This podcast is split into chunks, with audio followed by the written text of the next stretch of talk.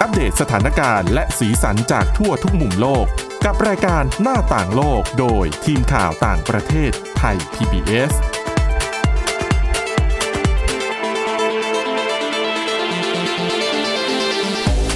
สวัสดีค่ะ ต้อนรับคุณผู้ฟังเข้าสู่รายการหน้าต่างโลกนะคะ มาอัปเดตสถานการณ์แล้วก็สีสันจากทั่วทุกมุมโลกกับทีมข่าวต่างประเทศไทย PBS ค่ะ วันนี้อยู่กับคุณวินิษฐาจิตกรี แล้วก็ดิฉันทิพย์ตะวันเทียรนัยพงค์ค่ะ สวัสดีค่ะ สวัสดีค่ะวันนี้นะคะ เรายังคงมีเรื่องราวที่น่าสนใจให้เกาะติดแล้วก็ติดตามกันนะคะ เรื่องแรกที่ต้องพูดถึงเลยเนี่ยก็คือเป็นเรื่องของศรีลังกา ค่ะ คือจริงๆ แล้วเนี่ยประเทศนี้คือช่วงเนี้ยเอาง่าย ๆ ถ้าพูดถึงข่าวต่างประเทศใครๆ ก็พุ่งความสนใจไปที่สงครามในยูเครนเนาะ อืม เพราะว่ามีความคืบหน้าเนี่ยทุกวันทั้งวัน ค่ะ อืมแต่ศรีลังกาเป็นอีกหนึ่งประเทศค่ะ ที่ตอนนี้ก้าวเข้ามา แย่งพื้นที่สื่อ ทั่วโลกนะคะ เพราะอะไรเพราะว่าเราเห็นตั้งแต่ปลายสัปดาห์ที่แล้วละ เราเห็นภาพของการประท้วงรุนแรง เกิดขึ้นนี่แทบทุกวันเลยนะคะ แล้ว อืม ค่อนข้างจะมีการปะทะกันนู่นนี่นั่น อืมซึ่งการประท้วงที่เกิดขึ้นเนี่ย เป็นผลสืบเนื่องมาจากการที่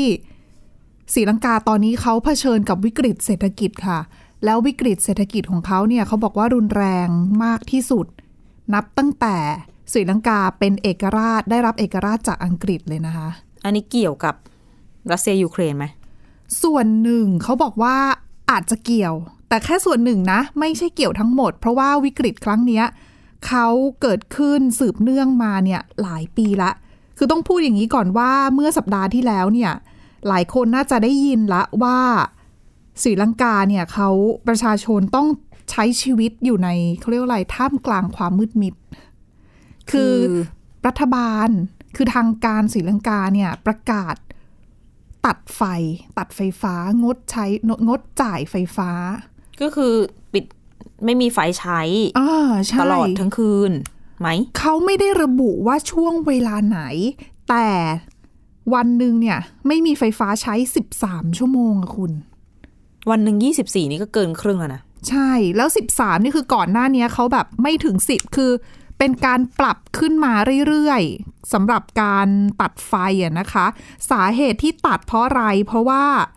ไม่มีน้ำมันเอามาปั่นไฟ คือต้องบอกแบบนี้ก่อนว่าการผลิตกระแสไฟฟ้าในศรีลังกาเนี่ยเขามีใช้พลังงานพลังงานน้ำแต่ว่าไม่เยอะเท่าไหร่ไม่ถึงครึ่ง ส่วนใหญ่เนี่ยใช้เป็นการเอาเชื้อเพลิงน้ำมันเนี่ยมาปั่นกระแสไฟ ดังนั้นเนี่ยพอไม่มีน้ำมัน ก็เลยไม่มีไฟฟ้าใช้แล้วทำไมถึงไม่มีน้ำมัน อืม เพราะว่าไม่มีเงินเอาไปจ่ายค่าน้ำมัน อ๋อ ที่บอกว่ามีแบบเรือมาเทียบท่าจะส่งน้ำมัน แต่ว่าเอาน้ำมันลงไม่ได้อะไร เรื่องนี้เดียวเรื่องเดียวกันใช่ไหม ใช่ค่ะ เพราะว่าคือทางศรีลังกาเนี่ยเผชิญกับเรื่องของการขาดแคลน เงินตราต่างประเทศ คือไม่มีทุนสำรองระหว่างประเทศ แล้วถ้าไปดูย้อนดูเนี่ย ในช่วงหลายเดือนที่ผ่านมาเนี่ยตัวเลขของเงินทุนสำรองระหว่างประเทศของศรีลังกา ลดลงมาเรื่อยๆนะคะ ค่ะ แล้วต่ำเหลือแค่ไม่กี่ เหลือแค่ประมาณ 2,300 ล้านดอลลาร์สหรัฐเท่านั้นเอง อืม ซึ่งตัวเลขเนี้ยไม่เพียงพอแม้กระทั่งการจ่ายหนี้นะคะ ค่ะ คือปัญหานักวิเคราะห์ส่วนหนึ่งเขาบอกว่าศรีลังกาเนี่ยเป็นเขาเรียกว่าอะไรอะ่ะ เป็นประเทศเรียกง่ายๆอะหนี้ท่วมหัว อืม เออ คือเป็นการกู้หนี้ยืมสินที่กู้มากู้ซ้ำกู้ซากกู้แล้วหลายรอบ มีกู้ IMF ด้วยไหม ใช่ เขาบอกว่า IMF เนี่ยเตรียมจะไปคุยกันกลางเดือนนี้นะคะ ค่ะ ก็ไปเพื่อขอกู้เพิ่มนั่นแหละ เพื่อแก้วิกฤตปัจจุบันที่เจออยู่ อืม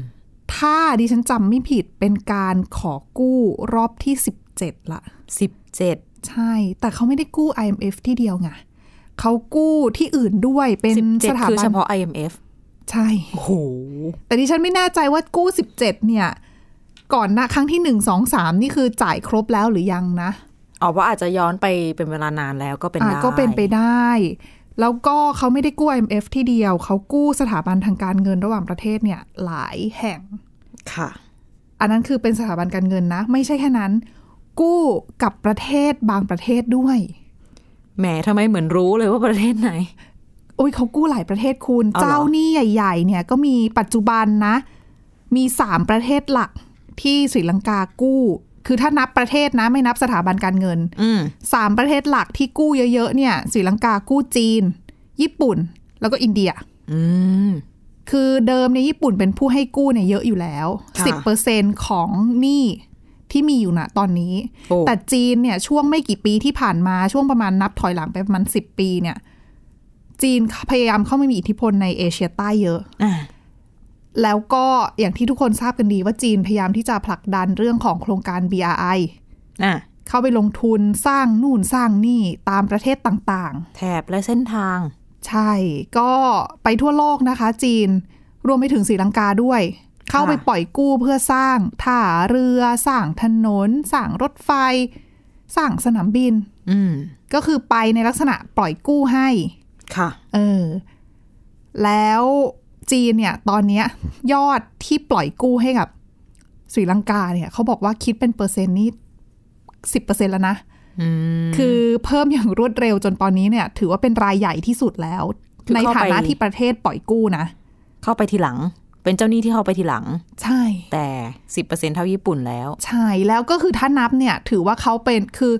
อย่างที่บอกไปว่าแยกกันระหว่างสถาบันการเงินกับประเทศที่ปล่อยกู้ ค่ะ จีนคือประเทศที่ปล่อยกู้ให้กับศรีลังกาสูงที่สุดณตอนนี้นะ อืม ซึ่งอินเดีย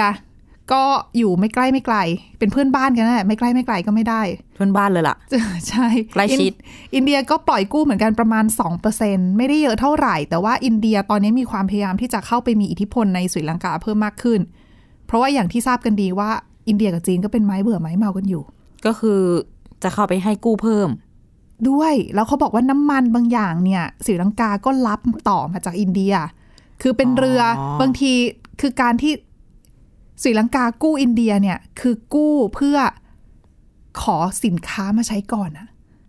เป็นการกู้แบบไม่ได้กู้เม็ดเงินโดยตรงถูกไหม อืม ก็คือเหมือน เหมือนเหมือนขอ ไปซ็ ของไว้ก่อนขอน้ำมันมาก่อนนะ ไปเซ็นไว้ เซ็ ที่ร้าน ใช่ ขายของ ใช่แล้วคือจะเป็นกู้ในลักษณะคือศรีลังกามีการกู้หลากหลายรูปแบบไงไม่ว่าจะเป็นเรื่องของการผ่ผ่อนชำระหนี้เอ่ยเรื่องของการขอของมาก่อน แล้วก็จ่ายเงินทีหลังเอ่ยมันก็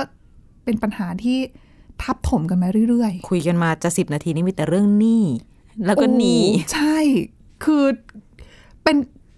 เขาเรียกว่าอะไรอะประชาชนเอ่ยแล้วก็นักวิเคราะห์เอ่ยเขามองว่าปัญหาที่มันเกิดตอนเนี้ย มันไม่ใช่แค่ ปัญหาเรื่องของเรื่องของสถานการณ์โลกเท่านั้นน่ะ มันคือการบริหารจัดการที่ผิดอ่ะ มันเหมือนกับรัฐบาลหรือว่าเราที่ใช้จ่ายเงินเกินตัว เราที่อะพูดคือให้มองศรีลังกาเป็นคนคนหนึ่งก็ได้ อืม เออ เหมือนคนแบบมีหนี้เยอะอ่ะ คือหมายถึงว่าถ้ามองเผินๆมองเข้าไปก็อาจจะคิดอาจจะแบบว่า โอ้ยก็ตอนนี้สถานการณ์โลกสงคราม เอาของ รัส มันก็ เซีย แพง ยูเคร ขึ้ น นอืม มันก็โดนกันหมดน้ำมันก็แพง เอา อะไร ใช้โควิดอีกรายได้ ปุ๋ย ก็ไม่ดี อ๋อใช่เพิ่งจะจะบอกว่าหมดโควิดก็ยังไม่หมดสัทีเดียว ท่องเที่ยวก็ยังไม่ได้เนาะ ใช่ เพราะว่าศรีลังกาก็เป็นหนึ่งในประเทศที่พึ่งพิงการรายได้จากการท่องเที่ยวเยอะ เอาเป็นต้นกำเนิดศาสนาพุทธ เออแล้วมีส่ง คน ออก ก็ อีก ไปเยอะ แต่ตอนนี้ ใช่ ก็ไม่ใช่ตอนนี้สองสามปีที่ผ่านมาก็ ใช่ค่ะ ร้อยหรอ แล้วถึงแม้จะเริ่มฟื้นตัวจากโควิดก็ ก็เจอ มันไม่ รัสเซีย ไม่ป็ ยูเครนต่อไง ใช่ดังนั้นเนี่ยทางรัฐบาลเขาแก้ตัวว่า นี่แหละเป็นเพราะสถานการณ์โลก คือรัฐบาลทำดีที่สุดแล้ว อืม แต่ถ้าคุณไปมองย้อนกลับไปนะคะ ในช่วงหลายปีที่ผ่านมาเนี่ย การบริหารจัดการก็ต้องยอมรับว่าศรีลังกามีปัญหาจริง ๆ ค่ะ เพราะว่ารัฐบาลปัจจุบันนะคะก็คือเป็นรัฐบาลของเออตระกูลราชปักษา เป็น เป็น รัฐบาลของตระกูลเลยเหรอ เป็นตระกูลใหญ่ค่ะ แล้วเป็นตระกูลนักการเมืองที่พี่น้อง ญาติมิตรอยู่ในรัฐบาลกันแทบจะทุกคน คือตำแหน่งใหญ่ ๆ ในรัฐบาลเนี่ย ทั้งในอดีตและปัจจุบันเนี่ยเขาตระกูลนี้เขาเข้าไปนั่งเก้าอี้อยู่ครองเก้าอี้อยู่ เป็นครอบครัวที่ทรงอิทธิพล และครอง ท เก้า มื อี้ อ่าใช่ นายกรัฐมนตรีกับประธานาธิบดีมีนามสกุลเดียวกัน เป็นพี่น้องกันอย่างเงี้ย เริด เอออรัฐมนตรีกระทรวงสำคัญสำคัญก็มีเหมือนกันที่เป็นนามสกุลเดียวกัน ก็ดองกันด้วย แล้วก็ อ๋อ เป็นพี่น้องกันเองด้วย ใช่หลายๆคนก็เลย อืมก็ ก็การบริหารจัดการมันก็เลยเหมือนรวบอำนาจไปซะส่วนหนึ่งด้วยนะคะ มาพูดถึงเรื่องของไอ้นี่ดีกว่า เส้นทางวิกฤตของศรีลังกาอย่างที่บอกไปว่า ปัญหาเนี่ยมันเกิดขึ้นหลายปี ค่ะ คือถ้ามองย้อนให้ไม่ไมไม่ไม่ต้องไปไกลมากนะ คือให้มองไปจนถึง เอางี้ก่อนว่าศรีลังกามีรายได้ คือปัญหาตอนนี้ที่เขาไม่มีคือเขาไม่มีทุนสำรองถูกไหม อ่า ทุนสำรองระหว่างประเทศก็คือเงินติดกระเป๋าเนี่ย ค่ะ มันน้อยมาก ไม่พอจ่ายหนี้ อืม แล้วไม่พอไปซื้อของด้วย ดังนั้นเราก็ต้องมาดูว่าเงินเข้ากระเป๋าเนี่ย อะไรบ้างที่เป็นเงินเข้ากระเป๋าของศรีลังกา อะไรได้หลักๆ มีอะไร อ่า อาการท่องเที่ยว อ่ะ ที่ ตัด บอก ไปก่อน ะเอ่อการส่งออกสินค้า ส่งออกอะไรบ้าง ส่งออกหลักๆ ถ้าพูดถึงศรีลังกาคุณนึกถึงอะไร ชา ใช่ ก็ส่งออกชานะคะ แล้วก็พืชผลทางการเกษตรบางอย่าง แล้วก็อาจจะมีภาคอุตสาหกรรมบางส่วนบ้างที่ส่งออกเป็นของ สิ่ ส่ ง ง ท ออ อก บ้าง ใช่ แล้วก็รายได้หลักอ่ะมีส่งออกมี ท่องเที่ยวแล้วก็อีกอันหนึงก็คือภาษี เป็นเรื่องปกติ อ๋อ ที่รัฐบาลต้องได้ภาษีอยู่แล้วถูกไหม อ่า จาก อ่า ประชาชนจากภาคธุรกิจ ค่ะ ที่จะจ่ายให้กับรัฐบาลรัฐบาลก็มีเงินเก็บตรงนั้น อืมเอาไปบริหารประเทศ หลักๆ เนี่ย คือก็คล้ายๆ กับประเทศอื่น ๆ แหละ ว่ารายได้มาจาก 3 ส่วนนี้นะคะ คือก็มีส่วนอื่น ๆ อีก แต่ 3 ส่วนเนี้ยคือส่วนใหญ่ ค่ะ ศรีลังกา ปี 2016 2017 เจอมรสุม อืม พายุเอย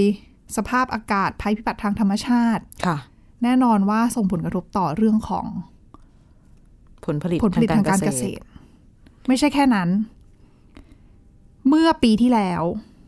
กลางปีรัฐบาลประกาศห้ามนำเข้าปุ๋ยเคมีกับยาฆ่าแมลง เพราะ สาเหตุที่เขาบอกนะคะ อันนี้ตามรายงานสื่อนะ เขาบอกว่ารัฐบาลตอนคือช่วงปีที่แล้วเนี่ย รัฐบาลเห็นแล้วล่ะว่า กองทุนสำคือเงินทุนสำรองของรัฐบาลเนี่ยมันร่อยหล่อมาก อืม เดี๋ยวจะไม่มีเงินจ่ายหนี้ เพราะว่ารัฐบาลเนี่ยไปปล่อย ปล่อยเขาเรียกว่าอะไรอะ่ะ ขายพันธบัตรรัฐบาลอะ่ะ ค่ะ คือให้คนอื่นมาเป็นเจ้าหนี้ของรัฐบาลถูกไหมเพื่อ อ่า รัฐบาลเอาเงินมา อ่า แต่ดังนั้นเนี่ยรัฐบาลต้องคอยจ่ายจ่ายดอกเบี้ย จ่ายอะไรให้กับเจ้าหนี้ของตัวเอง ค่ะ แต่ว่าคือรัฐบาลตอนทำพันธบัตรอะปล่อยพันธบัตรออกไปขายอะ่ะไม่ได้ดูว่าตัวเองอะ่ะมีเขาเรียกว่าความสามารถพอในการที่จะคืนหนี้หรือเปล่า เขาอาจจะไม่ได้คิดก็ได้ว่าจะเจอภัยพิบัติ ก็ไม่รู้เหมือนกัน เพราะว่านักวิเคราะห์เขาก็บ่นว่ารัฐบาลเนี่ยนี่คือการบริหารจัดการที่ผิดพลาด นี่ รัฐคือบาลไม่ประเมินศักยภาพของตัวเอง ก็เกินตัว ใช่ก็เหมือนกับกู้หนี้ยืมสินน่ะ จนเกินคือทั้งทั้งๆที่ตัวเองจ่ายไม่ไหวหรอกบัตรเครดิตเนี่ย แต่รู ด แต่แต่รูดแล้วรูดเต็มทุกใบ ก็เหมือน แล้วเปิ ขาย ด พันธบัตรเนี่ยแหละ ใช่ คือเปิดบัตรเพิ่มตลอดแล้วก็รูดตลอด แต่ว่ารู้ไม่รู้นะไม่มองนะว่าตัวเองจ่ายไม่ไหว รู้ตัวอีกทีก็คืออ้าวหมดละเอาอะไรไปจ่ายเนี่ย ใช่ แล้วคือเมื่อปีที่แล้วเนี่ย รัฐบาลก็เริ่มรู้แล้วล่ะว่า เงินทุนสำรองตัวเองเฮ้ยมันหมดไปเยอะมากต้องประหยัดแล้วนะ ค่ะ วิธีประหยัดของเขาก็คือ ไม่นำเข้าของที่อาจจะไม่ค่อยจำเป็นเท่าไหร่นั่นก็คือปุ๋ยเคมี แต่ว่าแวบแรกที่ฟังอ่ะดิฉันนึกว่าโอ้โหนโยบายรักสิ่งแวดล้อม โอตอนนั้นนะคะ เขาบอกว่าข่าวเนี่ยคือศรีลังกากลายเป็นประเทศแรกของโลก ใช่เราจำข่าวนี้ ที่ปลูก ได้ ผักผลไม้ พืชผลทางการเกษตรแบบออร์แกนิก เขาใช้คำว่าออร์แกนิก o อลี่เลย เพราะว่าจริงๆมันก็มีประเด็นเรื่องแบบสิ่งแวดล้อมเนาะปุ๋ยเคมียาฆ่าแมลงมันก็ไม่ได้เป็นแค่ผลกระทบสิ่งแวดล้อมโดยตรง อืม ปนเปื้อนดินปนเปื้อนอะไรบางครั้งมันแบบ ใช่ ส่งผลถึงเรื่องสภาพภูมิอากาศอะไรด้วย รัฐบาลก็ห้ามใช้ อืม เพราะว่านี่แหละจะได้ไม่ต้องเอาเงินสำรองเนี่ยไปจ่ายค่าปุ๋ย ไม่ได้เกี่ยวกับเรื่องสิ่งแวดล้อมเลย เออแต่ปรากฏนะคะ ไม่ได้สิ เพราะว่าศรีลังกาเนี่ยเป็นประเทศที่พึ่งพิงผลผลิตทางการเกษตรการส่งออกนู่นนี่นั่น อืม ไม่มีปุ๋ยเคมีไม่มียาฆ่าแมลง คืออยู่ๆเหมือนคุณแบบหักดิบอะ เขาอาจจะคิดว่าเขาแบบใช้ปุ๋ยคอกปุ๋ยชีวภาพอะไรได้ ก็อาจจะเป็นไปได้แต่ว่าเขาบอกว่ามาตรการคือคำสั่งเนี้ยของรัฐบาลเนี่ยส่งผลกระทบอย่างหนักมากนะคะ ต่อภาคการผลิตภาคการเกษตรอะ ค่ะ คือผลผลิตทางการเกษตรในเรื่องของการส่งออกเนี่ยตกลงแบบลดทั่วบอะเพราะเขาผลิตออกมามันไม่ได้ไม่ได้ คุณภาพไม่ได้ พอไม่มีปุ๋ยมาบำรุง ไม่มียาฆ่าแมลง ไม่มี สาร อ่า เคมีอ่ะ ก็จะเจอทาง คุณ ศัตรู ภาพ พื มันไม่ ช ได้เลยใช่ พืชก็ไม่ได้สวย เอาง่าย อ่า ๆใบชาก็คงไม่สวยเหมือนเดิม กินในประเทศก็ว่าไปอย่าง ส่งออกนี่สิมีปัญหา อ๋อ มันก็ เพราะถ้า เก คุณภาพมันไม่ได้เนี่ย อืม คือนอกจากปริมาณจะลดแล้วอย่าลืมว่าการไม่ใช้ปุ๋ยเคมีไม่ใช้ยาฆ่าแมลงส่วนหนึ่งเนี่ย ก็นอกนอกจากจะคือคุณภาพอาจจะไม่ได้แล้วสองปริมาณที่ได้มันก็จะลดลงด้วย ค่ะ คือเราไม่ได้บอกนะคะว่าปุ๋ยเคมีหรือยาฆ่าแมลงดี อ่า เออเพียงแต่ว่ามันต้องมีการจัดสรรหรือว่ามีการวางแผน คือถ้าเราจะไม่ใช้ปุ๋ยเคมี ไม่ใช้ยาฆ่าแมลงเราต้องมีวิธีการทางอื่นหรือทางออกอื่น แผนการอื่นๆ เพื่อมารองรับ คือการไม่ใช้ได้อะเป็นเรื่องที่ดี แต่ว่า ถูก การเปลี่ยนผ่านจากตอนที่ใช้เคมีเหล่านี้ในการทำการเกษตรไปสู่ ใช่ ช่วงที่เป็นออร์แกนิกอัด ระหว่างการเปลี่ยนผ่านต้องคงต้องมีการแบบค่อยๆ ปรับหรือว่า ใช่หรือ ป ไม่ รับ ก็อาจ ปรุ จะ ง มี พั กานร ธุ์พืช พูดคุยถูกต้องหรือพูดคุยกับผู้ซื้อ ที่เราจะส่งออกสินค้าไป มีการพูดคุยว่าเออของเรา เพราะ จะ จริง ๆ อ่ะ อืม มันเป็นจุดขายได้นะ อ่ะใช่ การปลูกอะไรแบบนี้เป็นออร์แกนิกอ่ะ ใช่ แต่ แต่ว่า คือ มันต้อง พอทำมาเป็นแมสแบบทั้งประเทศแล้วอ่ะมัน แต่การประกาศของเขามันปรับปรับใช่ไหม อ่า ใครจะไปปรับทั ดังนั้นเนี่ย การส่งออกลดลงหวบนะคะ ค่ะ นั่นแหละอากระทบอันหนึ่งละเรื่องของการส่งออกในส่วนของ ในส่วนของพืชผลทางการเกษตรอ่ะเมื่อกี้เรื่องของการท่องเที่ยว อันนั้น โค รู้ วิด อยู่ สิบ แล้ เก้าว รู้อยู่แล้ว ก็ไม่ต่างจากอีกหลายๆที่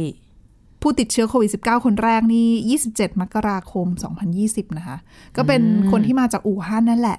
ค่ะ เออแล้วก็อ่ะ อีกรายได้หลักอย่างหนึ่งของรัฐบาลของรัฐบาลก็คือ ภาษี อืม จุดนี้แหละที่นักวิเคราะห์จำนวนหนึ่งบอกว่าเป็นความผิดพลาดมาก ยังไงคะ รัฐบาลของโกตาบายาราจปักษาที่เป็นประธานาธิบดีคนปัจจุบันน่ะนะคะ เขา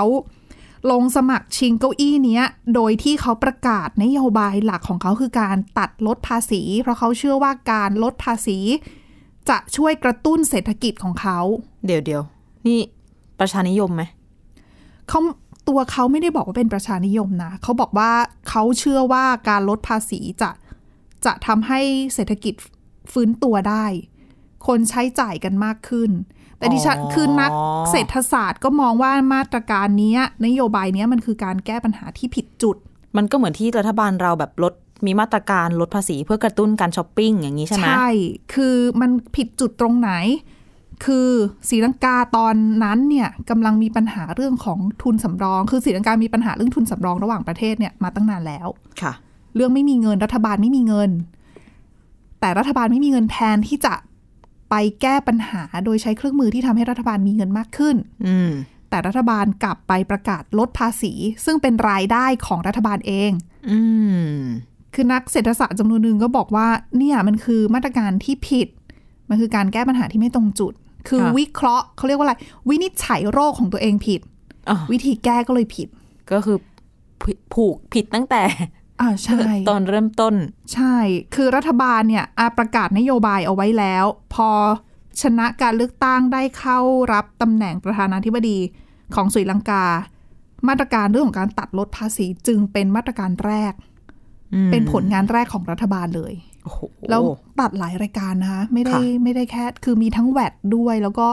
เรื่องของภาษีเกี่ยวกับภาคธุรกิจด้วย แล้วก็หลายอย่าง โอ้ก็คือภาษีมูลค่าเพิ่มก็ไม่ได้ ภาษีเงินได้ก็ลดลงอย่างนี้ ใช่ โอ้โห แล้วคือมันลด แล้วมันหลายคนเลยบอกว่าเนี่ย รัฐบาลจากที่ไม่มีเงินอยู่แล้วเนี่ยคราวเนี้ยยิ่งไม่มีเงินเข้าไปใหญ่ มก็ ป ไม่ ล่อย แปลก กลุปล่อยกู้เอ่ยอะไรเอ่ยมันก็ไม่ช่วยทำให้ให้ดีขึ้น ค่ะ ไม่ได้ทำให้สถานการณ์ดีขึ้น เพราะว่า เพราะว่ามันก็คือการกู้ใหม่มาปกหนี้เก่า มันก็ ยั ยังง มัน เป็น ไม่เกิดอะไรเพิ่มมากขึ้นแล้ว อืม การประกาศตัดลดภาษีเนี่ย ปลายปี 2019 2020 ก็เจอโควิด อืม มันเลยเหมือนเป็นการซ้ำคือวิกฤต ซ้ำเติมวิกฤตน่ะ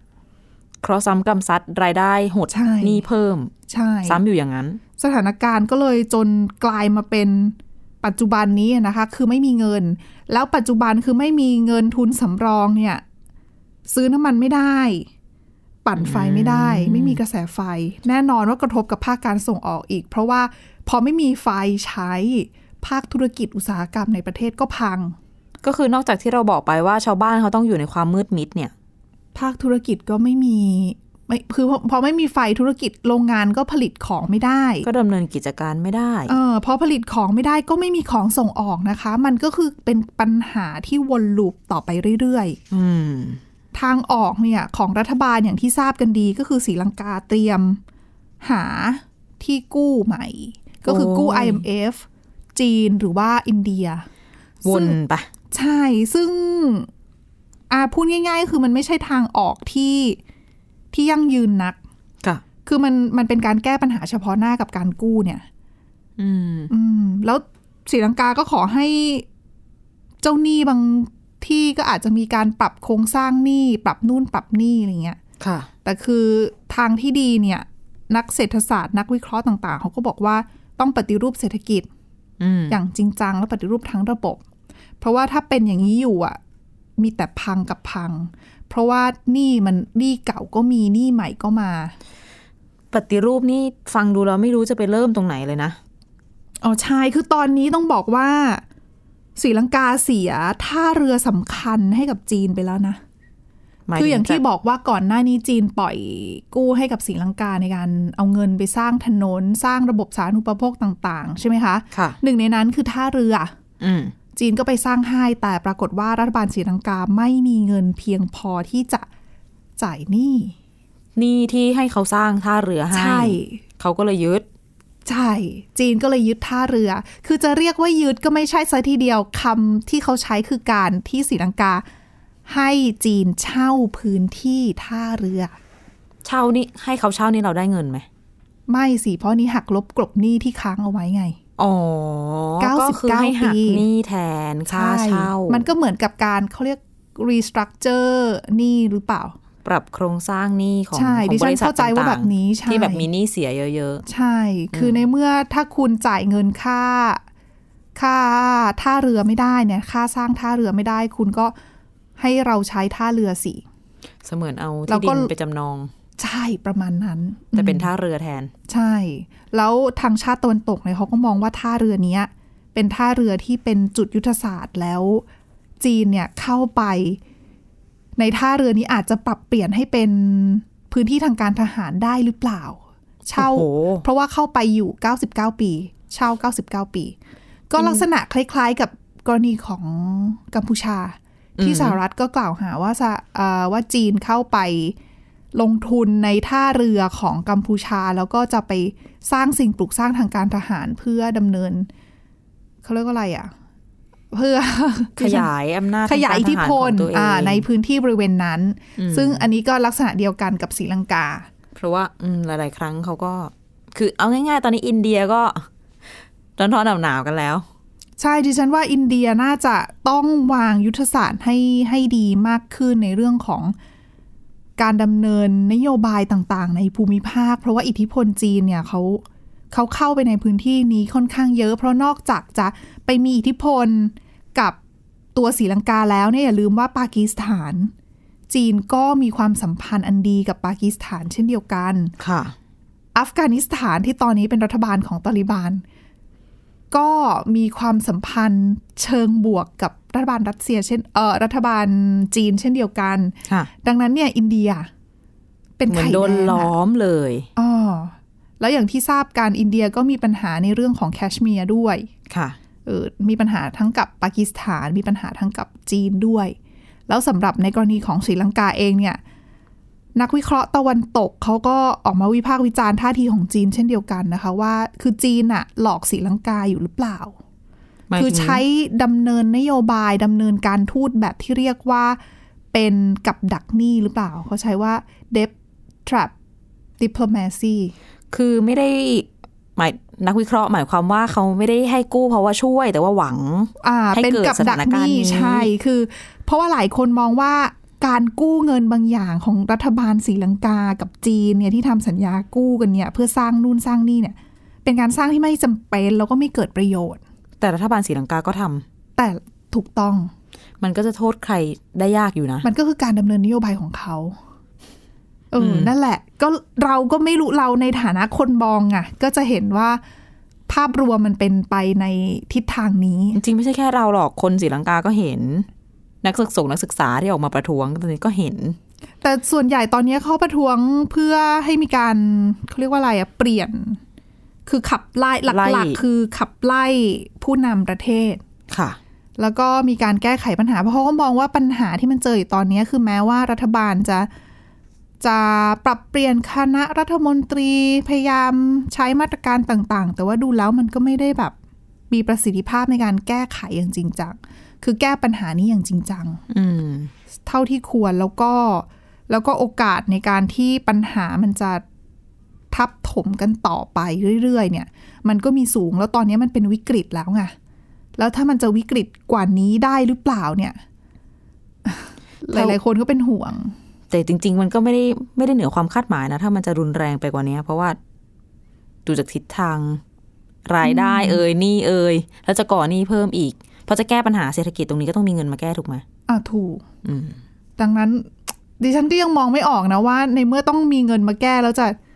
มันก็ต้องกู้เพิ่มอยู่ดีอะ่ะ คิดไม่ออกรู้แต่ว่าฟังแล้วปวดหัว เออมันมีแต่ตัวเลขนะตัวเล แล้ ข วก็ เยอะมากนะ ปวดหัวเรื่องของปัญหาที่เขาเจอด้วย เพราะว่ามันก็ อืม ทางออกแล้วแล้วปัญหาอีกอย่างหนึ่งคือรัฐบาลเนี่ยจะบาลานซ์ในเรื่องของการดำเนินนโยบายยังไง เพราะว่าปัจจุบันที่เจอคือ รัฐบาลเนี่ยมีเงินอยู่จำกัดก้อนเดียวน้อยๆเนี่ย แต่ต้องเอาไปทั้งจ่ายหนี้ให้กับประเทศให้กับต่างประเทศ อืม แล้วก็ต้องจ่ายซื้อของเพื่อประชาชนด้วย มันก็จำ มั เป็ คื น อมีทั้งสองเรื่องที่รัฐบาลเนี่ยไม่รู้ว่าจะตัดสินใจเลือกทางไหน ระหว่างจะต้องนำเข้าเอาเงินก้อนนี้ไปนำเข้าน้ำมันเพื่อช่วยประชาชนนำเข้าของใช้จำเป็น ปัจจุบันโรงพยาบาลหลายแห่งก็ไม่สามารถทำการผ่าตัดได้นะ รักษาพยาบาลประชาชนก็ลำบาก เพราะว่า เดี๋ยวพอผ่าอยู่ดับไฟขึ้นมา ใช่แล้วบางอย่างมันต้อง คือการปั่นไฟก็ต้องใช้น้ำมัน น้ำมัน เอางี้เออ อืม มันก็ลำบากไปกันหมดอะค่ะ ค่ะ ก็นะ ก็หวังว่าจะหาทางออกได้ในที่สุด โดยเร็ว อ่าใช่ เพราะว่ามันกระทบถึงปากท้องของประชาชนด้วยอะนะคะ